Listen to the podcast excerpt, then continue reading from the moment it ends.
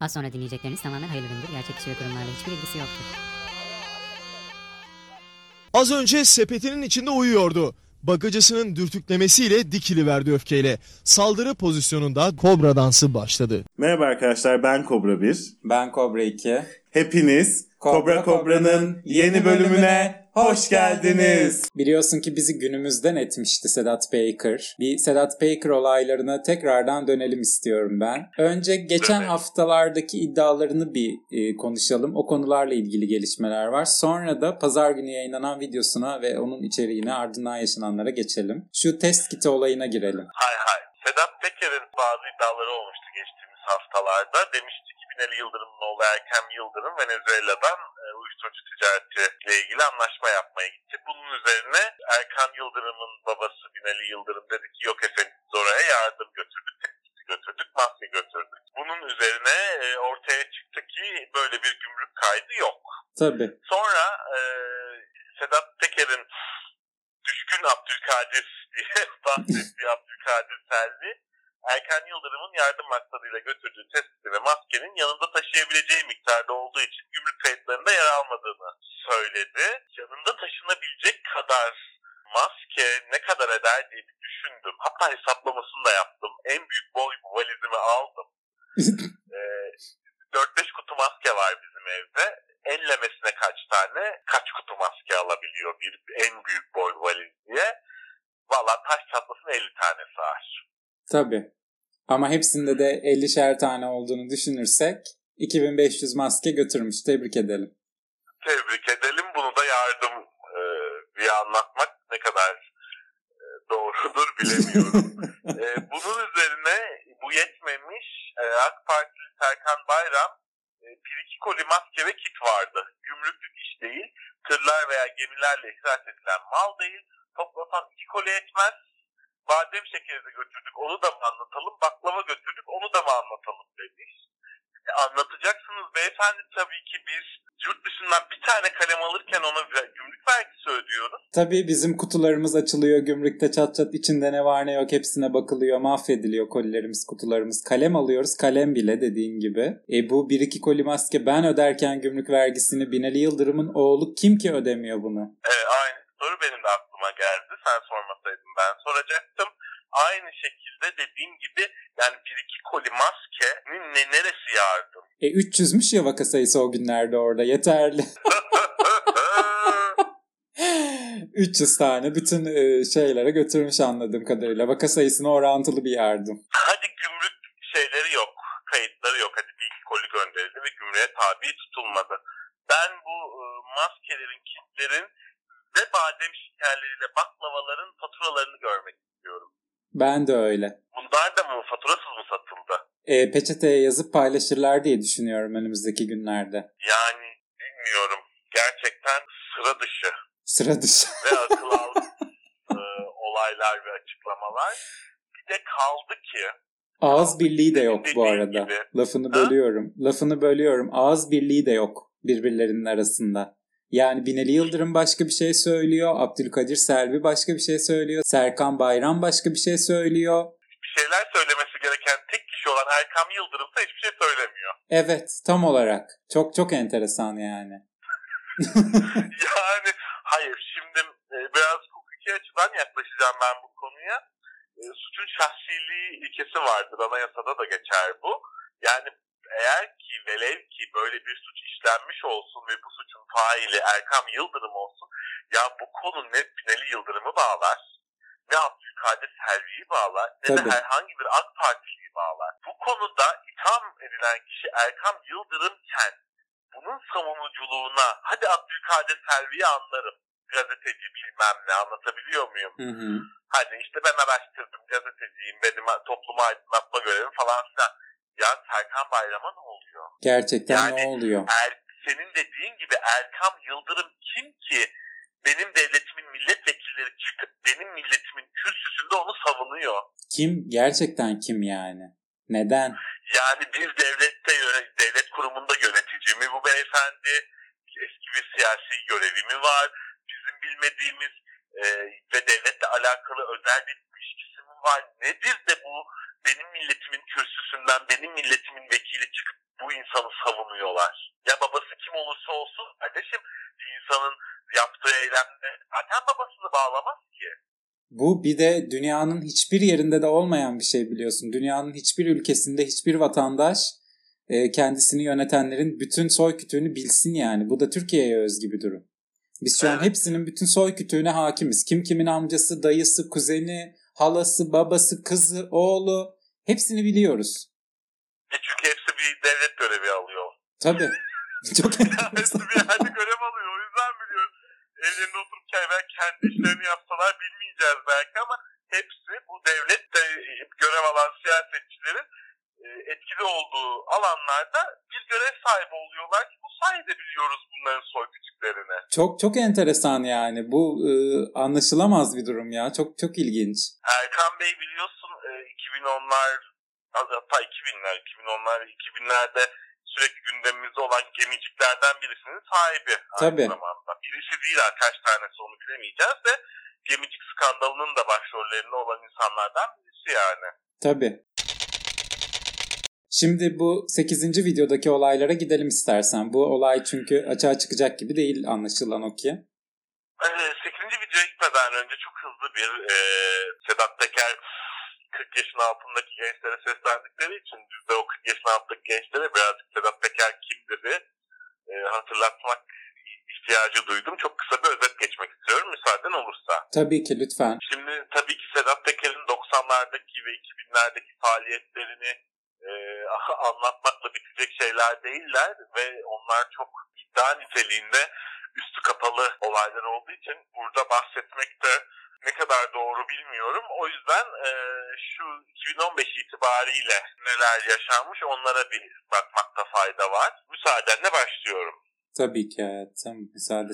Şimdi e, 12 Haziran 2015'te Sedat Peker e, avukatıyla bir izdivaç yaptı ve bu izdivaça devletimizin akil diye nitelendirdiği Seda Sayan, Bülent Ersoy, Orhan Gencebay, Erkan Petekkaya, Kenan Erçetingöz ve Mesut Yar gibi isimler katıldı bu düğüne. Ardından bu düğünden 3 gün sonra 15 Haziran 2015'te Cumhurbaşkanı Recep Tayyip Erdoğan ile Sedat Peker, Aktrol diye tanıdığımız Taha Ün ile Emine Erdoğan'ın özel kalem müdüresi Sema Silki'nin nikah töreninde karşılaştılar ve bir fotoğrafları var birbirleriyle gülümseyen ve el sıkışan, sohbet eden bazı görselleri var bu düğünden. Bundan iki gün sonra 17 Haziran 2015'te Taha Ünlü'nün düğününde Recep Tayyip Erdoğan'la kendisiyle yaptığı sohbete ilişkin bir açıklaması oldu Sedat Peker'in ve bu fotoğraftaki an benim toplumdaki normalleşme konumum için önemli bir kırılma anıydı. Erdoğan'a minnettarım dedi. Ardından 9 Ekim 2015'te e, Rize'de teröre hayır mitinginde meşru savunma hakkımız hasıl olduğu zaman oluk oluk kan akacak. O zaman bizim kim olduğumuzu görecekler, bizi tanıyacaklar diye bir e, açıklaması oldu. E, bu 2015'teki genel seçimler için Erdoğan'a oy istedi Sedat Peker. Erdoğan'ın oy alamadığı için seçimi tekrarladığı 2015 değil mi? Evet evet iktidara gelemediği için tekrarlanan 2015. Evet. Ee, aynı şekilde bu Rize'deki mitingde dikkat çeken bir olay daha yaşandı. İsmail Ağa cemaatinin tırnak içinde hocalarından birisi olan Muhammed Serkan Gül bu mitingde bir dua okudu. Seçim kazanma duası biliyorsun. Evet seçim kazanma duası. Ardından bu durumu eleştiren Kemal Kılıçdaroğlu'na da bizim yaptığımız duayı başbakana şikayet eden Sayın Kılıçdaroğlu sizi ne rahatsız etti? Sayın Sedat Peker'e mafya babası diyorsun diyerek sert çıkıştı. Ama bugünlerde ise İsmail Ağa cemaati cemaatimizin ismini illegal yapılanmalar, mafya ve çete organizasyonlarıyla bir araya getirmeye ve kamuoyunu bu minvalle yönlendirmeye yönelik yapılan art niyetli sözde haberler amacı yıllardır değişmeyen belli odakların meyhude çabasından ibarettir diye 2015'te e, sevgiyle kucakladıkları Sedat Peker'e sırtlarını döndüler. Çok enteresan. Değil. Değil. Ona 16 Ekim 2015'te ise e, Ankara'daki 10 Ekim katliamından bir gün önce Rize'de Cumhurbaşkanı Erdoğan için o istediği mitingde oluk oluk kan akacak diyen Sedat Peker'e İstanbul Emniyeti'nin iki yakın koruma verdiği bir kentten diğer kente giderken de polis eskortlarının eşlik ettiği öğrenildi.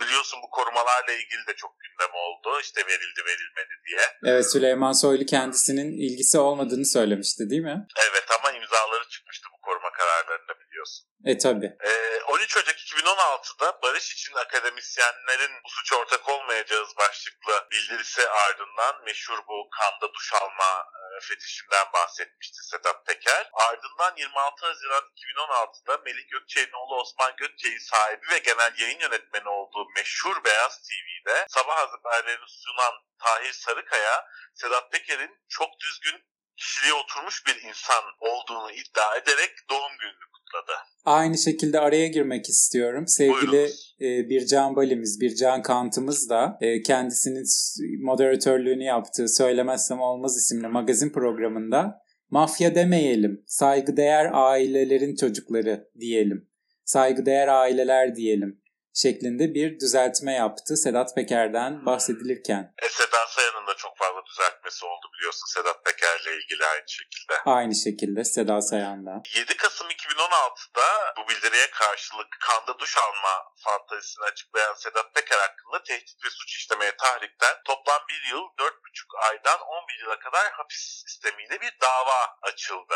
Bu dava ise 3 Şubat 2017'de mahkeme yargıcının akademisyenlere maddi zararınız var mı sorusu üzerine bir maddi zarar ortaya çıkmadığı için kapatıldı. Bu arada yani bu çok komik bir şey hukuken.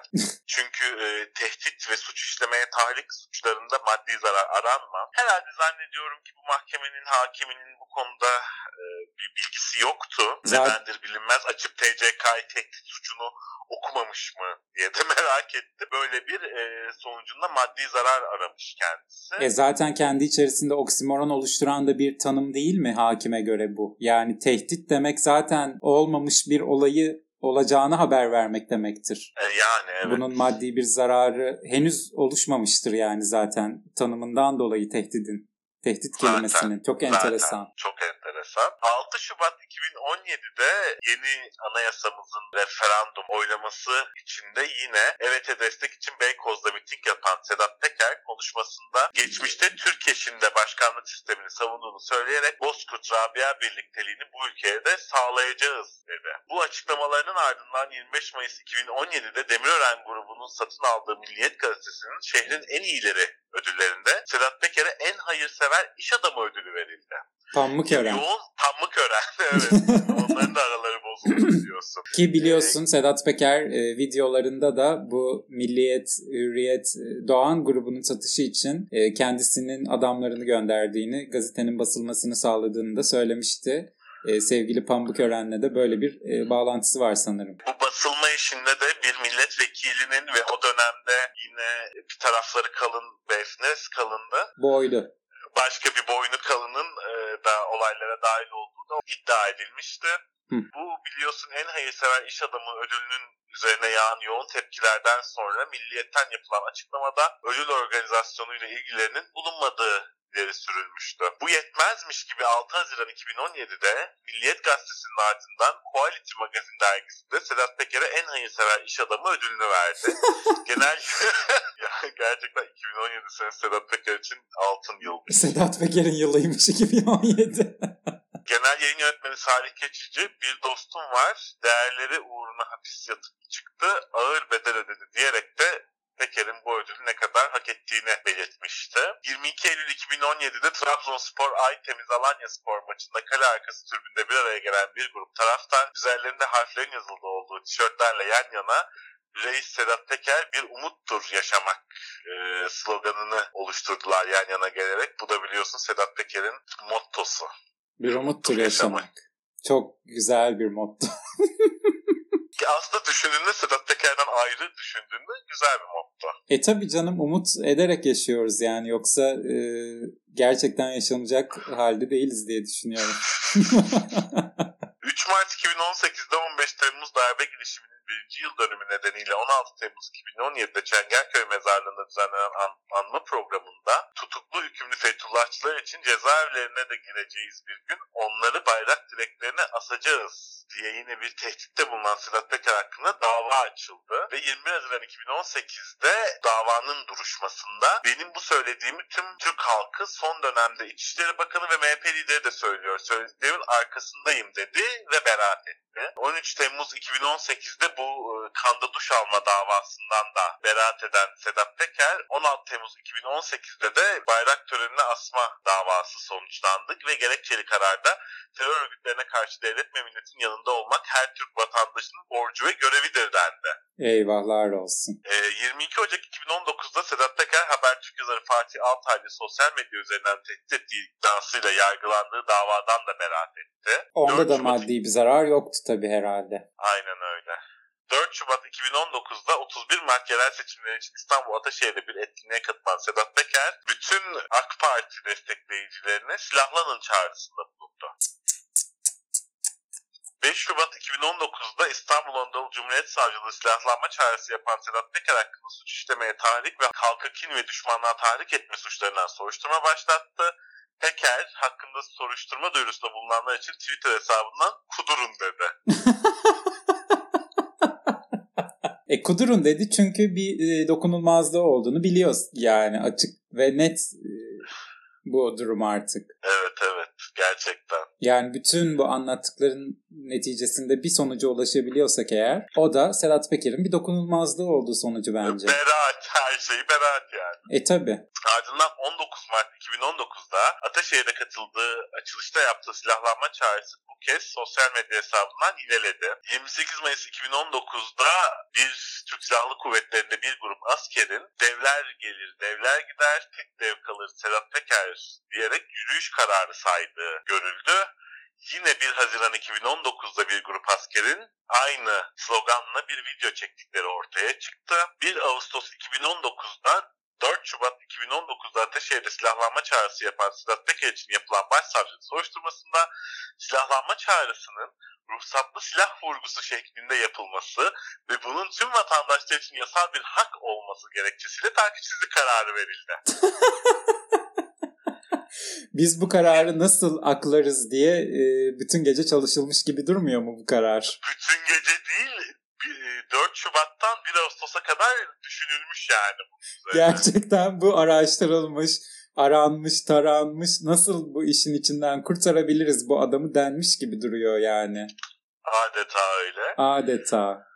Ee, son olarak da 27 Kasım 2019'da Sedat Peker Vatan Partisi MYK'sında görev yapan İstanbul İl Başkanı ve İstanbul Örgütlenme Büro Başkanı ile Karaköy'deki bir restoranda yemek yedi. Fotoğraf Vatan Partililerce sosyal medyada güzel bir anı bırakalım notuyla paylaşıldı. Vatan Partisi de biliyorsun Şeyin Partisi, Perinçey'in partisi. Tabii. Ardından? Bu kadar. Ardından Sedat Peker yurt dışına kaçtı. Ardından ne olduysa e, arada bir bozukluk oldu. Verilen sözlerle ilgili muhtemelen kendisine. Bilmiyoruz. Sedat Peker'in iddiaları. Ocak 2020'de bir şeyler oldu ve Sedat Peker yurt dışına kaçmak mecburiyetinde kaldı. O günden beri de yurt dışında kendisinin iddialarına göre kendisine Nisan 2021 tarihinde Türkiye'ye döneceksin sözü verildi. Bilet olarak da Süleyman Soylu'yu kullanacağı söylendi. Evet. Nisan 2021 geldiğinde ise e, baktı ki e, Türkiye'den hiç ses yok. Dönüş biletim dediği Süleyman Soylu'dan hiç ses yok ve bu videolara başladı diyebilir miyiz genel bir özetle? E,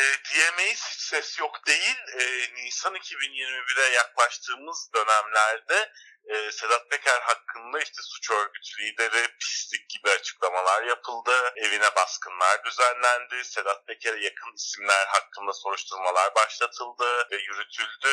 E, bunun üzerine de Sedat Peker aklını tatile çıkardı diyebiliriz. ne oldu? E, açıkçası Sedat Peker henüz 8 video yayınladı. E, aralarının nasıl bozulduğunu çok detaylandırmadı diye düşünüyorum. Evet evet. Neden tamam araları bozuldu anladık da neden bozuldu? Yani tek sebep bu ev baskını olamaz. Hani bir sebep var. O ev baskını o sebebin sonucu daha çok aslında. Evet ve bardağa taşıran son damla olmuş anladığımız kadarıyla Sedat Peker açısından da. Evet ama ne oldu? Nasıl bozuldu bu aralar? Çok o, o bence o da açıklanması gereken konulardan bir tanesi diye düşünüyorum. Katılıyorum sana. Şimdi gelelim 8. videosundaki iddialarına Sedat Peker'in. Haydi gelelim. Aslında bana kalırsa her geçen videoda daha da çarpıcı şeyler açıklıyor. Bu 8. video 7. videodan daha çarpıcı e, iddiaların olduğu bir videoydu. Bana kalırsa da öyle. Sosyal medyada da biliyorsun Z kuşağı üf artık sıktın yorumunu yaptı Sedat Peker'e. Bu iddiaları çok da ciddiye almadılar. Çünkü bahsettiği iddialar yaşandığı dönemde çocuklardı diye düşünüyorum. Evet, evet. Yani ama Türkiye Cumhuriyeti için oldukça çarpıcı bir iddia. Aynen öyle. Dedi ki Sadat eliyle Suriye'de El Nusra örgütüne silah gönderildi. Bunun üzerine tabii ki herkes Sadat kimdir, nedir, ne iş yapar diye merak etmiştir. Ee, biz de tabii ki e, her ne kadar bilsek de tekrar bir araştırma yaptık konuyla ilgili. Sadat, emekli Tuğgeneral Adnan Tanrıverdi tarafından kurulmuş uluslararası alanda askeri ve iç eğitim, savunma danışmanlığı ve mühimmat alımı gibi hizmetler sunan bir şirket. O da çok enteresan. Nasıl yani? diye bir düşündüm ben açıkçası.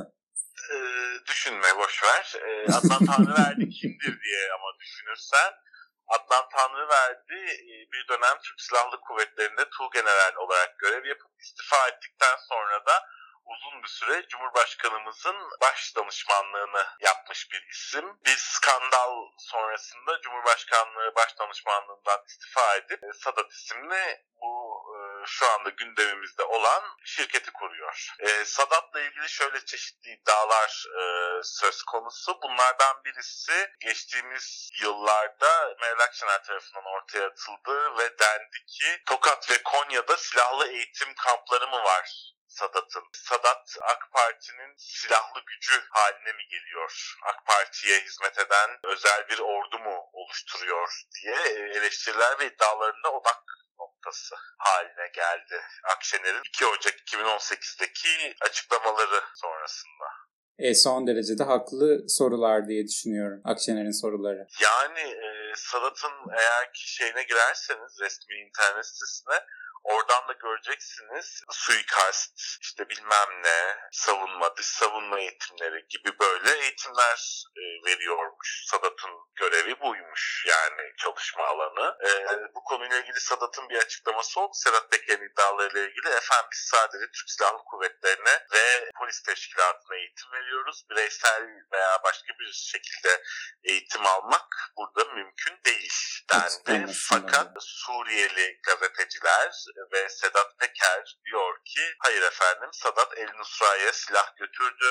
Hatta yetmedi onlara orada eğitimler de verdi. Bu da Suriyeli gazetecilerin iddialarıdır. Yani bu şeyi de açıkla istersen. Orada Türkmenlere karşı kullanılmak üzere bu silahlar El Nusra. Evet, o, o evet, dengeyi de bir açıklasana. Evet, evet. Bu MİT tırları olayı patlak verdiğinde dendi ki efendim biz bunları IŞİD'e veya El Nusra'ya götürmüyoruz biz bu silahları. Biz bu silahları bayır bucak Türkmenleri kendilerini koruyabilsinler diye bayır bucak Türkmenlerine destek için gönderiyoruz gibi bir açıklamaları oldu ama e, Suriye tarafı ve Rusya aynı şekilde orada bulunan diğer devlet olarak e, bu silahların El Nusra'nın eline geçtiği yani onu artık direkt mi gitti eline mi geçti orasını ben bilemem. Buradan da e, zaten işte El Nusra, El-Kaide, IŞİD gibi örgütler arasında çok temel farklılıklar olmadıkları, birlikte hareket ettikleri de çok hepimizin bildiği bir şey. Yani bir silahın El Nusra'ya gitmesi demek, IŞİD'e gitmesi demek, El-Kaide'ye gitmesi demek. Nasıl ki YPG ile PKK'yı bir araya koyup değerlendiriyorsak, El Nusra, IŞİD ve El-Kaide'yi de aynı şekilde aynı kefeye koymakta bir yanlış olmadığını söylüyor bu, bu işin bilenleri. Şimdi tabii bu az önce de söylediğimiz gibi Türkiye Cumhuriyeti için önemli bir iddia dedik. Çünkü aslında bu bir savaş suçu. İnsanlık suçu, savaş suçu. Akıl almaz bir şey. Akıl Eğer almaz bir şey. doğruysa. Yani bu iddianın tez zamanda mesela yalanlanması ve e, belgeleriyle bilmem nesiyle bu iddianın olmadığının kanıtlanması için çabalanması gerekiyordu ama e, öyle bir harekette görmemek düşündürüyor değil mi? Evet bu konuyla ilgili şöyle bir şey oldu. Bu videolar sonucu yapılan Bakanlar Kurulu toplantısından çıkan bir bakan dedi ki e, Sedat Peker videoları hiç konuşulmadı Bakanlar Kurulu toplantısında. Cumhurbaşkanı Erdoğan kale bile almıyor o videoları Evet. dediler. Almaması da enteresan. Az önce senin de söylediğin gibi biz bu olayları MİT tırları olayı olarak biliyoruz. Can Dündar bu olayı ortaya çıkardı biliyorsun ki ve başına gelmeyen kalmadı. Kendisi Almanya'da. Vallahi va- vatana ihanetle suçlandı. Yargılanma aşamasında adliye önünde silahlı saldırıya uğradı. Yetmedi Sedat Peker tarafından asılmayı hak ettim diye tehdit edildi. Gerçekten Can Dündar'ın başına gelmeyen kalmadı. Tabii ki bu konuyla ilgili e, hemen gözler Ahmet Davutoğlu'na çevrildi. Davutoğlu dedi ki MİT olduğunda ben Dışişleri Bakanı değildim. Sedat Peker MİT, tır, operasyonu sırasında cezaevindeydi. Peker'in anlattığı bütün o süreç benim başbakanlığımdan sonradır. Sedat Peker de Davutoğlu'nun bu açıklamasından sonra bir tweet attı ve Davutoğlu doğru söylüyor. Ee, bu iddialarımla onun hiçbir ilgisi yoktur dedi. Davutoğlu kendisinin IŞİD için birkaç öfkeli genç dediği günleri de unutturmaya çalışıyor gibi geldi bana. Ama kimse kusura bakmasın beyefendi Dışişleri Bakanlığı olmasanız da başbakan olmasanız da bu sürecin öncesinde bu görevleri e, icra ediyordunuz. Sonrasında da yine e, bir müddet hükümetin içinde hükümet kanadında yer almaya devam ettiniz. Böyle sıyrılamazsınız bu işin içinden. Ne biliyorsanız anlatın lütfen diye de çağrımızda bulunalım Ahmet Bey'e. Aynı şekilde e, sevgili Ali Babacan'a da. Evet. Evet. Kaldı ki e, Sayın Cumhurbaşkanımız dedi ki bu e, videoları kale almıyor ama Avrasya Araştırma Şirketi'nin araştırma sonuçlarına göre seçmenlerin %75'i Sedat Peker'in iddialarına inanıyorlar. Yani Sayın Cumhurbaşkanımız ne kadar kale almazsa almasın. Alanlar var. Seçmenlerin evet alanlar var ve bunlar çok büyük bir çoğunluk. O yüzden bu durum e, Sayın Cumhurbaşkanımızın iktidarını da etkileyecekmiş gibi bir e, izlenim veriyor hem izlenim veriyor hem de hem Avrasya Araştırma olsun hem diğer araştırma şirketlerinin yaptığı anketler olsun. E, Sedat Peker videoları ilk günden bugüne AK Parti'ye 2 ile 5 puan arasında bir kayıp olarak dönmüş. Evet. Bunu da söylememiz gerekiyor. Seçmen evet. inanıyor yani gerçekten. Yani bu inanan %75'in içerisinde AK Partililer de çoğunlukta. de var. Tabii. Çünkü zaten seçmenin %50 artısı Sayın Cumhurbaşkanımızı destekliyor. Geçtiğimiz seçimlerde gördüğümüz üzere. E, seçmenin %75'i buna inanıyorsa bunların içinde mutlaka Cumhurbaşkanımızı destekleyen, geçtiğimiz seçimlerde ona oy veren insanlar da vardır demektir yani. Tabii bir %25 vardır demektir hatta bu kaba bir hesapla. E tabii, tabii öyle. E, Sedat Peker'den bir erteleme geldi biliyorsun. Evet o da Son çok bir... enteresan ya. Evet. Son videosuna Tayyip abi baş başa abi kardeş ne zaman tanıştık, ne zaman görüştük açık delillerle, bilinmeyen delillerle anlattıklarımı doğrulayacağım. Seninle de helalleşeceğiz demişti ama bunu 14 Haziran sonrasında bıraktığını açıkladı. Çünkü kendisine ajan dediler. 14 ee, Haziran'da Cumhurbaşkanı'nın Biden'la bir görüşmesi var sanırım. Hmm e, kendisine ajan dedikleri için Biden'la görüşmesini tehlikeye atmak istiyorsun dedikleri için ben öyle bir şey yapmıyorum. Tayyip abiyle helalleşme videosunu 14 Haziran sonrasına bırakıyorum. Ama söz namus çekeceğim. Bu pazar para alan milletvekilini, Pamukören'i ve Süslü Süleyman'ı kibrit kutusuna sokacağım. 40 yaşından genç kardeşlerim. Bu hafta çok eğleneceğiz. Hem de çok diyerek Seda Sayan gibi programının reklamını yaptı. Vallahi ne desem bilemiyorum. Ben de öyle. Gerçekten bir show programı yapıyormuş gibi hissediyor kendini. Çünkü hemen yapıyor da belli bir kesim tarafından da pamuklara sarılıp bir popstar edasıyla karşılandı çünkü. Ya yavrucuğum pazar günü bütün Türkiye e, Sedat Peker'le uyanıyor. Gözünü açan YouTube'un başına oturuyor pazar günü şaka gibi gerçekten. Yani sadece pazar günü videosu 10 milyon izlenmeye ulaştı. Pazar gecesi 10 milyonu gördüm yani. Bu çok fazla. Çok gerçekten çok, çok fazla. Ve Cumhurbaşkanı'nın nasıl umurunda değil gerçekten ben hayret ediyorum. Ben de. Gerçekten. Bu arada Sedat Peker ile Süleyman Soylu arasında ulaklık görevini icra eden Hadi Özışık ve Süleyman Özışık'ın evine 22 Mayıs'ta polis baskını yapılmıştı. O günden bugüne Hadi ile Süleyman ortalıkta yok. Gerçekten o da çok ilginç. Onlardan Özışık bir haber de yok. nerede? Özışık kardeşler nerede? Bir haber de yok kendilerinden. E, basın da bu konuyla hiç ilgilenmiyor ya da gerçekten bilmiyorum. Hadi Özışık nerede? Doğru söylüyorsun. Hadi Özışık nerede? Hadi Özışık dediler Hadi Özışık'a o ortadan kayboldu. Hadi bir hadi hadi hadi hadi. ee, bir de senin dediğin gibi medya bırak e, Hadi Özışık'la Süleyman Özışık'ı Sedat Peker'in videoları hiç yokmuş gibi davranıyorlar. Evet kesinlikle yani e, seçmenin %75'i inanıyor ama %25'inin de haberi yok belki bu olaylardan bu arada. Evet o da çok ilginç. Yani hala televizyon izleyip sosyal medyadan uzak duran bir kesim var ve bunlar e, pelikancılar ne derse onu biliyorlar yani. Tabii şu e. geçtiğimiz programlarda da söylemiştim. Habertürk Sedat Peker'le ilgili, Sedat Peker'in iddiaları ile ilgili bir haber yaptı mı da Süleyman Soylu'yu Sedat Peker iddiaları konuşmak için çağırdı oraya yani. Düşünsene hiç haberin yok. Açıyorsun televizyonu Süleyman Soylu açıklama yapacak diye ve bir anda bu olaylardan bahsediyor. Bu da çok manasız. Evet doğru söylüyorsun. Çok enteresan günlerin içindeyiz bence ve daha da enteresanlarının bizi beklediği çok açık diye düşünüyorum. Tarihe tanıklık ediyoruz diyebilir miyiz? Tam olarak tarihe tanıklık ediyoruz diyebiliriz ve edeceğiz de diye düşünüyorum. Umarım e, 90'lardaki gibi bu iddialar iddia olarak kalıp e, bir şekilde üstü kapatılmazlar.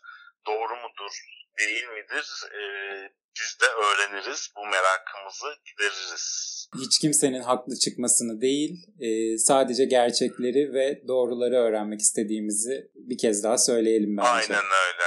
Aynen öyle.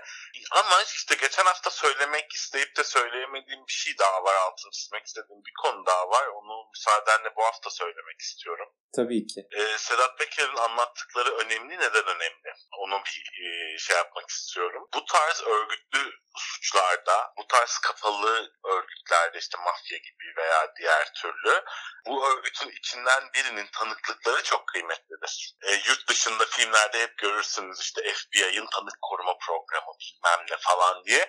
Bu programlar sırf bu tarz kapalı örgütlerdeki, suç örgütlerindeki tanıkların, örgütün içinde bulunan tanıkların söylediklerini dinleyebilmek ve bu tanıklıklar sonrasında bu örgüt tarafından tırnak içinde ortadan kaldırılmasını tanıkların engellemek ve hayatını korumak için ortaya çıkmış uygulamalardır. Bu tarz örgütler kapalı e, yapılanmalar oldukları için dışarıdan gözlemleyerek veya belli bir e, soruşturma yürüterek faaliyetlerini aydınlatmak çok zordur. Yani faaliyetlerini tam olarak aydınlatmak, kronolojik bir e, sıraya oturtmak, nasıl diyeyim boşlukları doldurmak, puzzle'ın bütününü görmek için, eksik parçaları yerine oturtabilmek için İçeriden birinin olması şart. Aynen öyle. İçeriden birinden bilgi almak şart bu tarz durumlarda. O yüzden de Sedat Peker'in tanıklığı ve bu söyledikleri bu anlamda da çok önemli. Doğrudur değildir bak.